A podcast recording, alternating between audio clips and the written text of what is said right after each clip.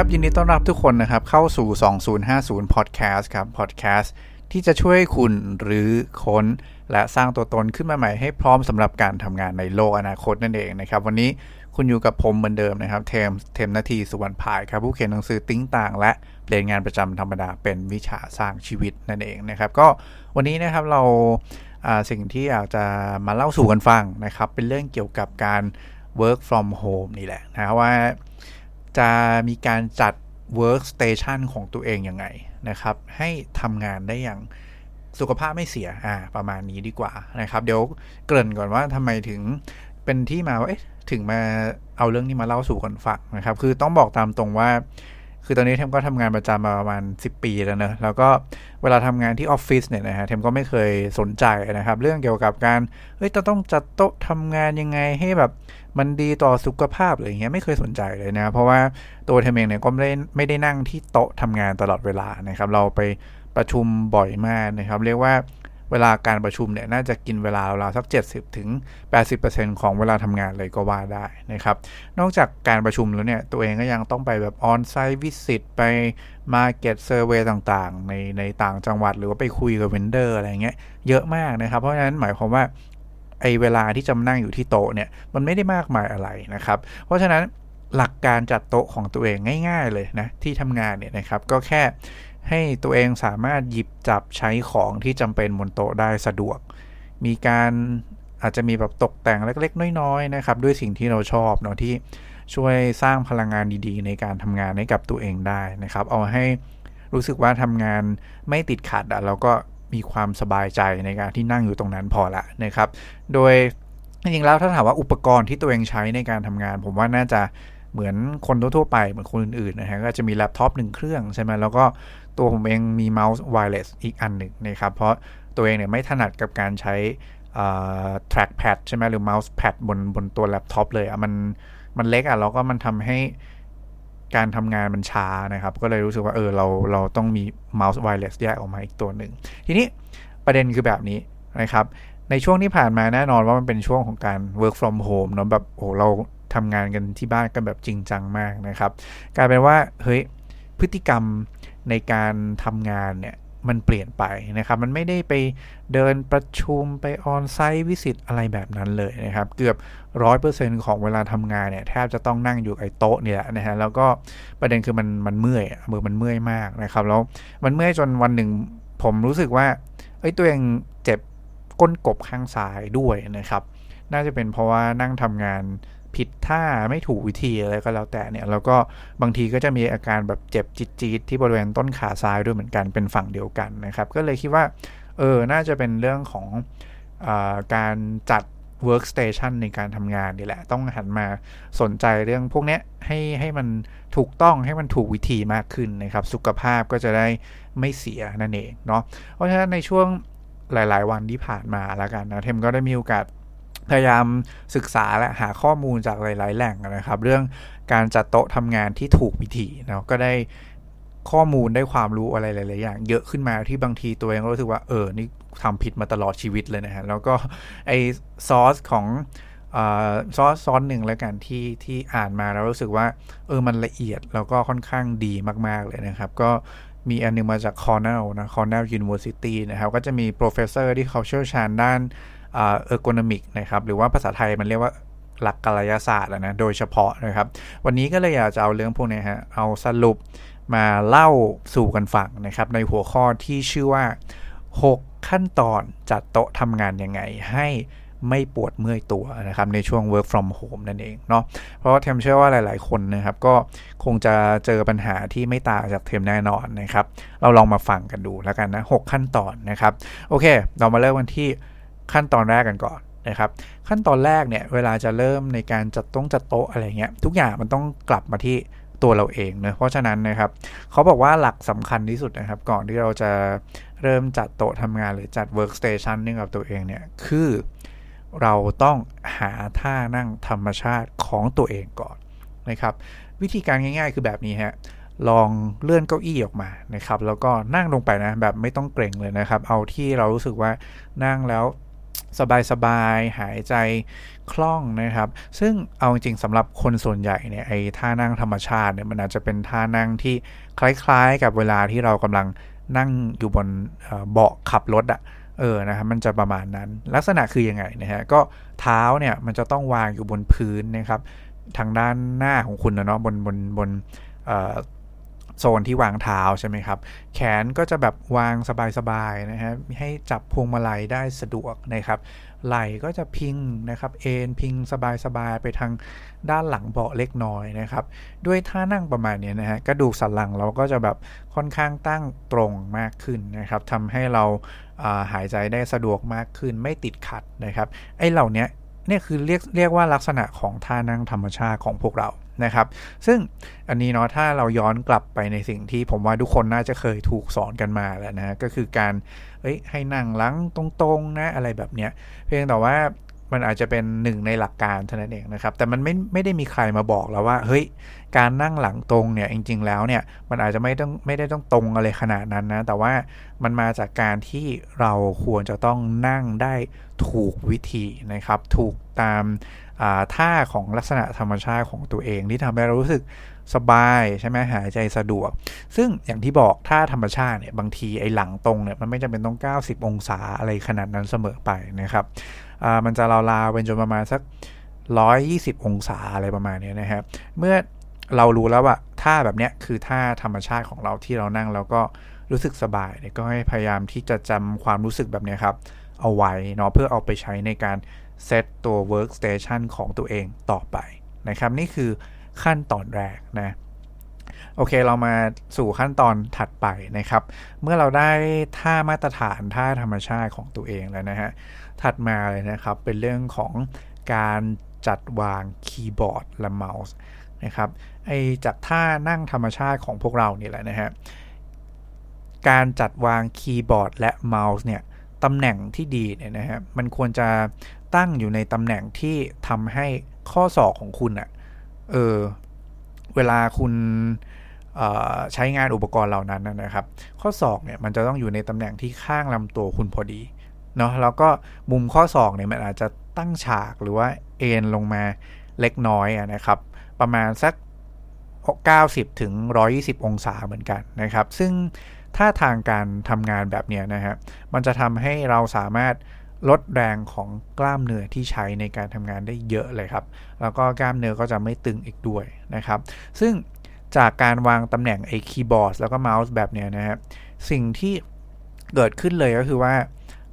ตัวความสูงของอุปกรณ์พวกนี้ครับมันก็จะตั้งอยู่เหนือต้นขาเราไม่มากเนอะใช่ไหมเพราะว่า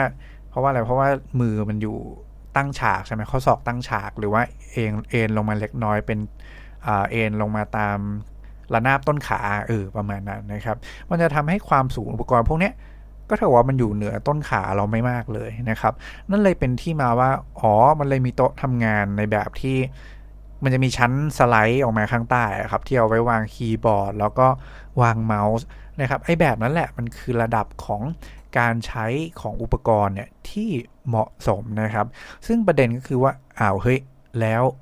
พวกผมว่าพวกเราส่วนใหญ่ทุกวันนี้นะฮะไม่มีโต๊ะแบบนั้นนะครับ อยู่บ้านอาจจะไม่มีโต๊ะแบบนั้นนะแล้วเราจะแก้ไขปัญหานี้กันยังไงนะครับคำตอบนะผมว่ามันอาจจะแก้ได้ประมาณ 2 ทางแล้วกันนะครับ ทางแรกคุณปรับความสูงเก้าอี้ขึ้นมานะครับ ให้ให้ระดับของแขนเนี่ยมันมันอยู่ ข้อศอกเนี่ยนะครับประมาณอยู่ข้างลำตัวพอดีนะครับ มุมสัก 90ถึง120 องศาอย่างที่บอกนะครับ หรือว่าอีกวิธีการหนึ่งที่ทำได้คือคุณก็ปรับความสูงของโต๊ะลงซะนะครับ ให้ระดับเนี่ยมันได้นะซึ่งผมว่าส่วนใหญ่นะครับ เราน่าจะแก้กันด้วยการปรับเก้าอี้กันนะครับ เพราะว่าส่วนน้อยเนะที่น่าจะมีโต๊ะแบบปรับระดับความสูงได้อะไรแบบนี้นะครับ ซึ่งการแก้ด้วยการปรับเก้าอี้เนี่ยให้ให้มันสูงขึ้นเนี่ยนะครับ ก็ บางทีมันจะตามมาด้วยปัญหา ซึ่งเกี่ยวข้องกับสรีระของคนไทยนะครับเรื่องความสูงมาตรฐานชาวไทยแบบเราๆนี่แหละนะครับ ก็คือพอคุณปรับเก้าอี้สูงขึ้นใช่ไหมครับ ปัญหาอย่างหนึ่งที่คุณอาจจะเจอเลยก็คือว่าเท้าของพวกเราเนี่ยนะฮะมันจะไม่ติดพื้นครับ เพราะนั้นเนี่ยมันจะตามมาด้วยความเมื่อยเออเมื่อยมากนะครับ ความรู้สึกอารมณ์มันจะเหมือน คุณไป ซ้อนมอเตอร์ไซค์รับจ้างนะครับ แล้วก็ไม่มีที่วางเท้านะฮะกล้ามนี่จะมาแบบโหมาเป็นมัดเลยนะฮะนั่งแบบเกรงกันเลยทีเดียวนะครับ แต่นั่งมอเตอร์ไซค์รับจ้างมันนั่งแป๊บเดียวถูกไหมครับยังพอไหวเนาะแต่ว่าอันนี้ถ้าเรานั่งอยู่ที่โต๊ะทั้งวันนะครับ เพราะฉะนั้นเนี่ยไม่รอดแน่ๆนะครับ วิธีการแก้ของของเรื่องนี้ก็คือว่าคุณอาจจะต้องหาอะไรบางอย่างมาเป็นที่วางเท้าซะนะครับ อาจจะเป็นกล่องกระดาษเป็นรีมกระดาษหรือว่า คุณอาจจะไปซื้อหาที่พักเท้าแบบจริงๆจังๆเลยก็ได้นะ ซึ่งไอ้ที่พักเท้าพวกนี้มันหาซื้อได้จาก online store ของหลายๆ furniture chain หลาย ๆ เจ้านะครับ ชื่อดังทั่ว ๆ ไปเลยนะครับ อย่างผมใบ้ให้ก็ได้อย่างอีเกียเนี่ยนะครับ มีนะฮะอันนี้ไม่ได้ค่าโฆษณานะครับ แต่ว่าช่วง work from home เนี่ยไอเกียเนี่ยได้เงินผมไปเยอะมาก ๆ เลยนะครับ บอกเลยนะ ก็จะมาสปอนเซอร์อะไรก็ยินดีมาก ๆ นะครับ ทีนี้นะฮะก็กลับมาเรื่องของ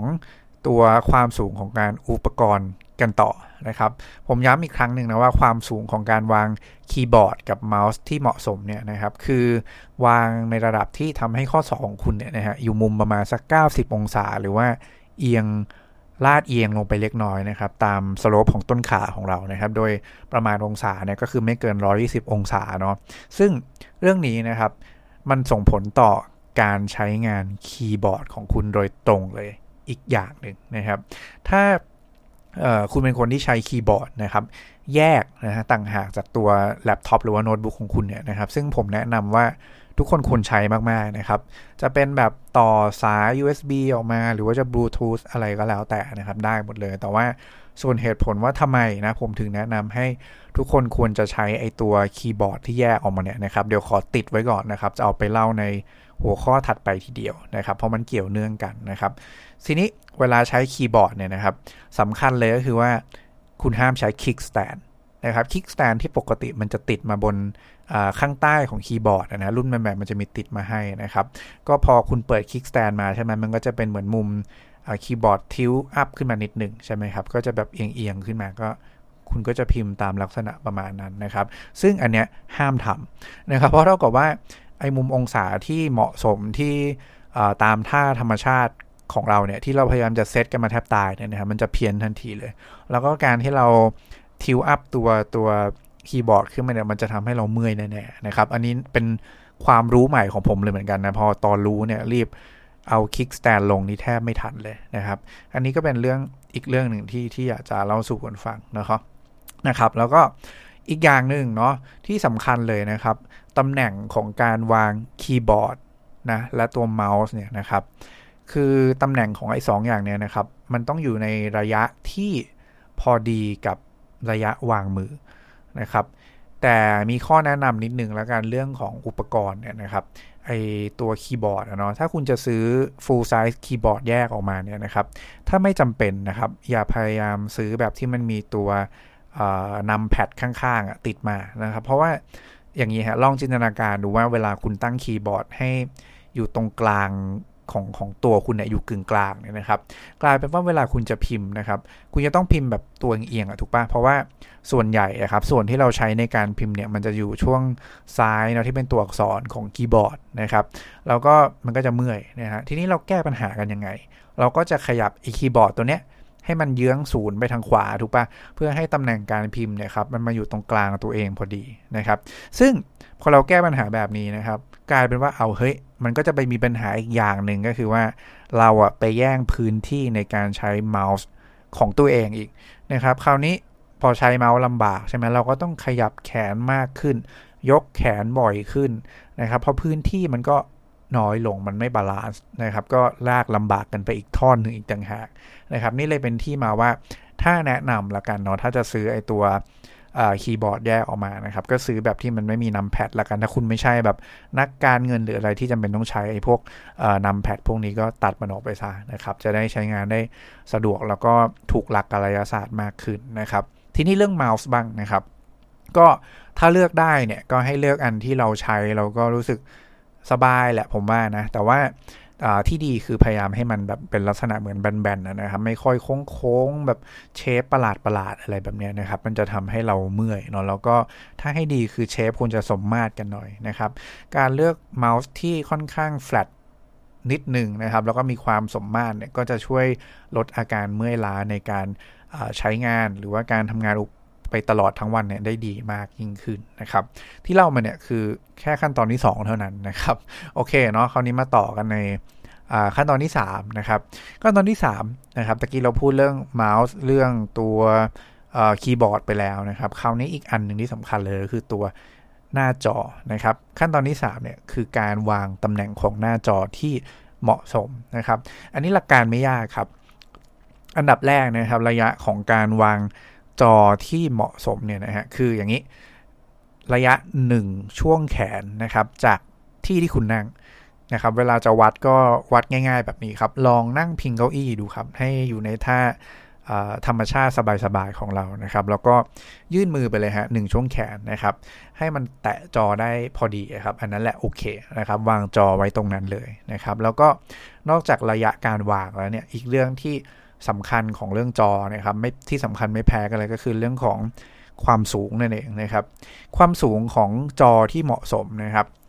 อลองลองนั่งในท่าธรรมชาติแบบเมื่อสักครู่นี้อีกครั้งหนึ่งนะครับ คราวนี้นั่งเสร็จแล้วหลับตาอ่านะครับ หลับตาปุ๊บใช่ไหมฮะลืมตาครับคราวนี้ พอลืมตาขึ้นมาเนี่ยตาที่คุณมองไปข้างหน้าครับ ระดับสายตาที่คุณลืมตาขึ้นมา มันควรจะต้องตรงกับ ช่องสำหรับที่เวลาคุณพิมพ์แบบ IP address นะเวลาคุณจะเล่นอินเทอร์เน็ตต่างๆ พอดีนะครับ นั่นแหละคือระดับความสูงของจอที่เหมาะสมที่เราควรจะเซตไว้นะครับ แล้วหลายคนอาจจะมีคำถามเนอะอะแล้วถ้าความสูงมันไม่ได้อะเออทำยังไงนะครับ ก็คำตอบคือก็พับความสูงจอซะนะครับ หรือว่าถ้ามันปรับไม่ได้นะ คุณก็ไปหาพวกหนังสือใช่ไหมหรือว่าหาพวกรีมกระดาษอะไรแบบนี้นะครับมาตั้งกันไว้ให้ ตำแหน่งมันเหมาะสมก็ได้ครับ แก้ปัญหาเรื่องนี้ได้ไม่ยากเลยนะฮะทีนี้พอระยะห่างจากตัวได้นะครับ ความสูงของจอเหมาะสมนะครับ อีกเรื่องหนึ่งที่อาจจะต้องทดลองกันดูก็คือเรื่องขององศาในการเอียงของจอนะครับ tilt up tilt down อะไรเงี้ยหลักการคือพยายามให้จอมันไม่เกิดแสงสะท้อนนะครับ มากนะมันจะทำให้เราเสียสายตานะครับ ก็ลอง ปรับ tilt up tilt down ให้มันเหมาะสมกับลักษณะของตัวเองกันดูละกันนะครับ นี่คือเรื่องของตำแหน่งจอนั่นเองนะครับ ทีนี้จากหลัก ergonomic ในการวางจอที่ว่ามันเนี่ยนะฮะ ถ้าคุณนั่งฟังไปดีๆเนี่ยนะครับ มันจะนำมาสู่ปัญหาที่สำคัญมากๆของพนักงานออฟฟิศแบบเราๆเนี่ยกลุ่มหนึ่งนะครับ คือกลุ่มแบบผมนี่แหละกลุ่มที่ใช้แล็ปท็อปเนี่ยนะฮะ อย่างแรกเลยคือว่าอ๋อ ไอ้ท่าทางการใช้แล็ปท็อปของพวกเราเนี่ยนะรู้เลยว่ามันโหมันมันผิดหลักแบบการยศาสตร์สุด ๆ มันฝืนธรรมชาติสุด ๆ นะครับ เพราะฉะนั้นมั่นใจได้เลยว่าคุณเป็น office syndrome แน่ๆนะครับ ถ้าไม่รีบปรับแก้กันซะก่อนนะครับ อีกเรื่องหนึ่งที่สำคัญเลยคือว่า ถ้าเราใช้แล็ปท็อปเนี่ยแล้วเราจะแก้ปัญหาไอ้เรื่องพวกนี้กันยังไงเนี่ยนะฮะนั่นคือเหตุผลที่ผมบอกทุกคนไปตั้งแต่แรกนะครับว่า ควรเป็นอย่างยิ่งที่เราจะต้องซื้อ คีย์บอร์ดกับเมาส์นะครับแยกออกมา เพราะว่าเมื่อคุณเอาแล็ปท็อปเนี่ยไปตั้งให้มันเท่านะครับกับระดับสายตาหรือให้มันเหมาะสมกับระดับสายตาเนี่ยคุณจะพิมพ์ยังไง ถูกไหมคุณพิมพ์ไม่ได้นะครับ ก็ถ้าไม่ได้เนี่ยเพราะฉะนั้นเนี่ยผมว่าสิ่งสำคัญเลยนะครับเพื่อให้เราสามารถทำงานได้ได้ได้ถูกหลักการยศาสตร์มากขึ้นเนี่ยนะครับ ก็นี่แหละถ้าไม่ได้เหลือบ่ากว่าแรงก็ไปหาซื้อกันมาดูซะนะครับ ทั้งคีย์บอร์ดแบบ full size นะครับ แต่ว่าตัดพวกนำแพดออกไป แล้วก็เมาส์ไวเลสอีกสักอันหนึ่งนะครับ ลงทุนเล็ก ๆ น้อยๆนะครับ แต่ว่าเพื่อสุขภาพที่ดีขึ้นนะครับ ทั้งในช่วงของการ work from home แล้วก็การทำงานในระยะยาวต่อไปนะครับโอเคเนาะนี่คือหัวข้อที่ 3 นะครับ ถัดมานะฮะเป็นขั้นตอนที่ 4 นะครับ ขั้นตอนที่ 4 เนี่ยจะว่ากันในเรื่องของเก้าอี้นะครับ เก้าอี้นะ เก้าอี้เนี่ย นะครับเราต้องปรับตั้งให้มันเหมาะสมกับตัวเองนะครับถามว่าปรับยังไงนะครับเก้าอี้เนี่ยจริงๆต้องบอกว่าเป็นสิ่งที่สำคัญมากๆเลยนะที่จะช่วยทำให้เราสามารถนั่งแบบถูกหลักการยศาสตร์ได้จริงๆนะครับเพราะว่ามันเป็นสิ่งที่ช่วย support หลังเราใช่ไหม support ตัวก้นเรานะครับ รวมถึงท่าทางในการนั่งของเราให้มันเป็นไปอย่างธรรมชาติด้วยนะครับ เราจะนั่งท่าธรรมชาติได้อย่างสบายหรือว่าไม่สบายเนี่ยนะฮะเก้าอี้เนี่ยเป็นส่วนสำคัญมากๆนะครับ ทีนี้คำถามก็คือว่าแล้วการปรับเปลี่ยนเก้าอี้ที่มันเหมาะสมอะไรเงี้ยนะฮะนี่มันปรับกันยังไงนะครับ อันดับแรกนะครับเรื่องรูปร่างของเก้าอี้เลยนะฮะอันนี้ผมว่าคงต้องแล้วแต่ท่าธรรมชาติในการนั่งของแต่ละคนนะครับ แต่ว่าถ้าโดยรวมแล้วเนี่ยหลักการก็คือพยายามเลือกเก้าอี้ที่มันซับพอร์ตหลังนะครับ ก้นเอวหรือว่า ทำให้เรานั่งได้สบายแหละหายใจคล่องนะครับ ได้ช่วยรักษาท่านั่งตามธรรมชาติของเราได้นะครับ นี่คือเรื่องของรูปร่างรูปทรงของเก้าอี้ที่เหมาะสมซึ่งอันนี้ก็แล้วแต่แต่ละคนเลยละกันนะครับ ถัดมานะครับนอกจากเรื่องรูปร่างแล้วเนี่ยเราต้องมาคุยกันถึงเรื่องของความยาวครับของเบาะหรือว่าตัวที่นั่งเนี่ยนะฮะความยาวที่เหมาะสมนะครับเป็นแบบไหนนะครับ ความยาวที่เหมาะสมเนี่ยคือ เวลาที่คุณนั่งด้วยท่าธรรมชาติแล้วนะครับ ขอบของเก้าอี้อะขอบของที่นั่งเนี่ยนะฮะมันไม่ควรจะชนกับข้อพับหลังเข่าของเรานะครับ แต่มันควรจะมีช่องว่างขนาดประมาณสักหนึ่งกำปั้นนะครับ ซึ่งอันเนี้ยมันก็ต้องอยู่ที่ความสามารถของเก้าอี้นี่แหละว่ามันสามารถปรับลึกปรับตื้นได้ไหมนะครับ ซึ่งผมว่าถ้าเป็นเก้าอี้แบบสำนักงานทั่ว ๆ ไปเนี่ยคิดว่า ปรับได้นะครับ ก็ลองปรับให้เป็นลักษณะนี้กันดูเนาะให้มันเหลือที่ว่างไว้สักหนึ่งกำปั้นด้วยนะครับ ส่วนอีกเรื่องหนึ่งซึ่งผมพูดไปแล้วนะครับ นั่นก็คือเรื่องของความสูงของเก้าอี้แหละนะฮะที่พูดถึงเรื่องของการปรับเก้าอี้ให้สูงขึ้นเนี่ยนะครับ ซึ่งการปรับเก้าอี้เนี่ยนะครับ มันส่งผลต่อเรื่องขององศาเนาะแล้วก็ระยะในการวางมือใช่ไหมครับบนคีย์บอร์ดกับเมาส์ที่เหมาะสมใน ขั้นตอนที่2นะครับ ก็ถ้าเราปรับความสูงเก้าอี้ให้พอดีกับระยะการวางมือใช่ไหมฮะเราก็รู้สึกว่าตัวเองเนี่ยขาลอยนะครับ ต้องทำตัวเหมือนตัวเองไอ้กูเป็นนักบัลเล่ทีมชาติอะไรแบบนี้นะฮะต้องจิกปลายเท้าแตะพื้นตลอดเวลานะครับ อันนี้ก็ว่าอย่าลืมไปหาที่วางเท้ามาด้วยละกันนะอันนี้น่าจะสำคัญมากๆนะครับ จะทำให้เราไม่เมื่อยอะแล้วก็ทำงานได้สะดวกนะครับต่อเนื่องมากขึ้นนะครับ อันนี้ก็จะเป็น ขั้นตอนที่4นะครับเป็นเรื่องของการปรับเลือกปรับตั้งเก้าอี้ให้มันเหมาะสมสำหรับตัวของเราเองในในเรื่องเกี่ยวกับของท่านั่งธรรมชาติของเรานะครับ โอเคเนาะถัดมาเรามาถึงขั้นตอนถัดไปครับตะกี้พูดถึงการจัดในแต่ละที่ต่างๆ ไปแล้วนะฮะคราวนี้ต่อให้เราจัดที่ดีๆ แล้วเนี่ยนะครับ ผมว่าประเด็นนี่คือเราถ้าให้เหมาะสมตามหลักการทำงานจริงๆเนี่ยนะครับ เราไม่ควรนั่งอย่างเดียว อืม ความเป็นจริงคือยังไงก็แล้วแต่นะครับ ต่อให้เราจัดที่นั่งดียังไงเนี่ยนะครับมันก็จำเป็นมากๆครับ ที่เราต้องมีการขยับขยื่นนะครับ ลุกขึ้นมายืดเส้นยืดสายบ่อย ๆ นะครับ ซึ่งเรื่องนี้แทบอาจจะไม่ลงลึกมาก เพราะว่าเคยเล่าไปในหลาย ๆ ตอนแล้วเนาะว่า มันมี productivity tips แบบหนึ่งแล้วกันที่ ทุกคนเนี่ยควรจะต้องมี small break ให้กับตัวเองนะครับ อาจจะชั่วโมงหนึ่งถึงชั่วโมงครึ่ง แล้วก็มาพักสัก 10ถึง15นาทีอะไรเงี้ยอันนี้ก็แล้วแต่นะครับ แต่ว่าเนี่ยการพักแบบนี้ครับ คือพอพักแล้วเนี่ยก็ลุกไปทำแอคทิวิตี้อะไรสักอย่างหนึ่งให้ร่างกายมันได้ alert นะครับ เมื่อเมื่อร่างกาย alert เนี่ยมันก็จะคิดสิ่งต่างๆได้ออกมากขึ้นนะครับ มันจะทำให้โดยรวมเนี่ยเรามี productivity ในการทำงานที่ดีมากยิ่งขึ้นนั่นเองนะครับ โอเคนะครับเรามาถึงข้อสุดท้ายกันแล้วนะครับ ในขั้นตอนที่6นะครับ ขั้นตอนที่6นะครับอันนี้เนี่ยคือการออกแบบสิ่งแวดล้อมครับที่ทำให้คุณ productive นั่นเอง ข้อนี้นะครับสำคัญมาก ๆ ไม่แพ้ข้ออื่น ๆ เลยนะฮะ คือจริง ๆ มันมีรีเสิร์ชเยอะมากเลยนะครับ ที่บอกว่าสิ่งแวดล้อมเนี่ย มันมีผลต่อความสามารถในการ ทำงานในการสร้างผลงานที่ดีได้ออกมาจริง ๆ นะครับ ผมเคยอ่านหนังสือเล่มหนึ่งครับ ที่ชื่อว่า The Best Place to Work นะครับ ซึ่งเป็นหนังสือที่บอกเล่าถึงศาสตร์ แล้วก็ศิลป์ในการออกแบบ environment นะครับ หรือรวมถึงสถานที่ทำงานเนี่ยให้คนเนี่ยสามารถมีความ productive ได้ แล้วก็มีความสุขได้มากขึ้นด้วยนะครับ ซึ่งโดยส่วนตัวแล้วเนี่ยผมค่อนข้างชอบหนังสือเล่มนี้มาก ๆ เหมือนกันนะครับ โดยถ้าให้ทำสรุป ข้อแนะนำเล็กๆ น้อยๆ ที่เทมว่าทุกคนสามารถเอาไปปรับใช้กันได้เลยนะครับ เวลาทำงานแบบ work from home เนี่ยนะครับ ซึ่งในการออกแบบสิ่งแวดล้อมของตัวเองเนี่ยนะฮะยกตัวอย่างเช่นแบบนี้นะครับ อย่างแรกเนาะผมว่าอาจจะพยายามอยู่ใกล้กับธรรมชาติหน่อยนะครับ พยายามถ้าทำได้การจัดโต๊ะนะครับหรือว่าจัด workstation ของตัวเองเให้มันอยู่ในตำแหน่งซึ่งแสงอาทิตย์เนี่ยครับสองถึง หรือว่าให้เราเห็นพวก ความเขียวของต้นไม้ใบหญ้าข้างนอกอะไรแบบนี้นะฮะหรือถ้าไม่เห็นเนี่ยถ้าเป็นไปได้ก็ลองเอาต้นไม้เนี่ยนะครับมาต้นไม้จริงต้นไม้ปลอมอะไรก็ได้นะ เอามาใส่กระถางนะครับ ตั้งไว้บริเวณ workstation ก็ได้ไอการการ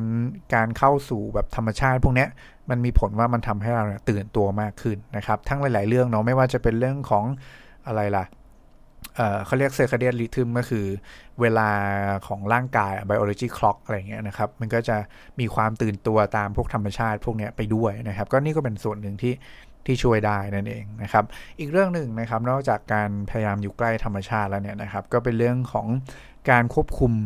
noise นะครับ หรือว่าเสียงรอบเสียงรบกวนรอบๆตัวของเรานะครับ ซึ่งเอาจริงเสียงรอบตัวเราเนี่ยนะฮะมันมีผลต่อ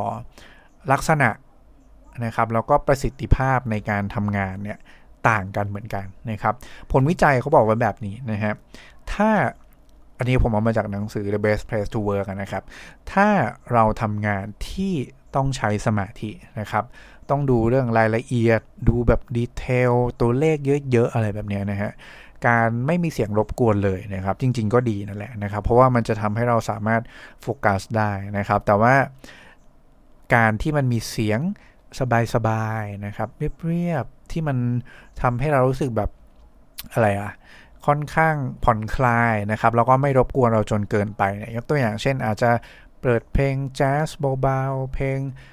คลาสสิกเพลงบรรเลงเบาๆ หรือว่าเนเจอร์ซาวต่างๆนะครับ ในทาง logic เนาะมันอาจจะดูแบบเอ้ยเปิดเพลงรบกวนสมาธิเปล่าใช่ไหมครับโอเคมันอาจจะนิดหนึ่งนะครับ แต่ว่าสิ่งที่มันเกิดขึ้นก็คือว่า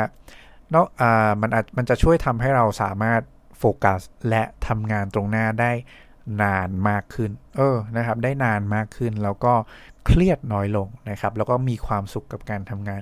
มากขึ้นด้วยนะครับ เพราะฉะนั้นโดยรวม productivity มันจะดีขึ้นเนาะ คราวนี้ อันนี้พูดถึงเรื่องงานที่เป็นงานแบบดีเทลนะงานโฟกัสงานรายละเอียดนะครับคราวนี้งานอีกประเภทหนึ่งละถ้าเป็นงานแบบที่เราต้องการใช้ความคิดสร้างสรรค์อะไรแบบนี้นะฮะกรณีนี้นะครับผลวิจัยเขาออกมาว่าแบบนี้ฮะการทำงานในบรรยากาศที่มันมีเสียงรบกวนนะครับ หรือว่ามีเสียงพูดคุยกันเบาๆเนี่ยจอแจจอแจเนี่ยนะฮะอารมณ์ประมาณแบบจินตนาการว่าคุณนั่งอยู่ในร้านกาแฟเออบรรยากาศแบบเนี้ย มันจะดีกว่านะครับสำหรับคนที่ต้องการทำงานแบบใช้ความคิดสร้างสรรค์ เพราะว่าไอ้พวกเสียงเล็ก ๆ น้อยๆพวกนี้นะครับ เสียงพูดคุยเสียงอะไรพวกนี้มันจะช่วยกระตุ้นให้เราเกิดการแบบสลับไปมาของการเชื่อมโยงจุดความคิดของเราได้ดีมากยิ่งขึ้น ซึ่งปกติแล้วเนาะเวลาเราพูดถึงความคิดสร้างสรรค์เนี่ยนะฮะส่วนใหญ่แล้วเนี่ยมันจะมาจากการเชื่อมโยงของ สิ่งต่างๆ ที่มันแตกต่างกันนะในประสบการณ์ที่ผ่านมาความรู้ที่เรามี ส่วนใหญ่มันจะ cross boundary แบบโอ้กันโม้ตัวไปหมดเลยนะฮะจนเกิดเป็นไอเดียใหม่ๆออกมานะครับเพราะฉะนั้นเลยเป็นที่มาว่าอ๋อถ้าเราอยู่ในสถานการณ์ที่เหมือนคล้ายๆร้านกาแฟเนี่ยนะฮะมันเลยทำให้เราสามารถที่จะ create ไอเดียใหม่ๆ ไอเดียไว้ว้าวๆออกมาเนี่ยได้ดีมากขึ้นนะครับ ทีนี้จากเรื่อง noise พวกเนี้ยนะครับหลายคนอาจจะสงสัยว่าเอ๊ะ เราอยู่บ้านเราเราเรา control เราดีไซน์พวกนี้ได้ยังไงนะครับ ผมแนะนำง่าย ๆ เลยคือว่าอาจจะหาพวกแอปพลิเคชันนะครับมาใช้อะแอปพลิเคชันเปิดเสียงเปิดเพลงอะไรพวกเนี้ยนะครับที่ต้องการเนี่ยมันใช้ได้หมดเลยนะครับ มันมีอยู่เยอะไปหมดเลยไม่แอปสำหรับเปิด white noise เปิดเสียงธรรมชาติ เสียงบรรยากาศในร้านกาแฟมันมีหมดนะครับ ไปลองมาหาใช้กันดูละกันนะครับอย่างแอปพลิเคชันที่ เทมใช้หรอก็เทมใช้ Spotify นี่แหละนะครับ แล้วก็มี Jazz Music อืมมันเป็นแอปเลยนะครับ เป็นแอปเลยก็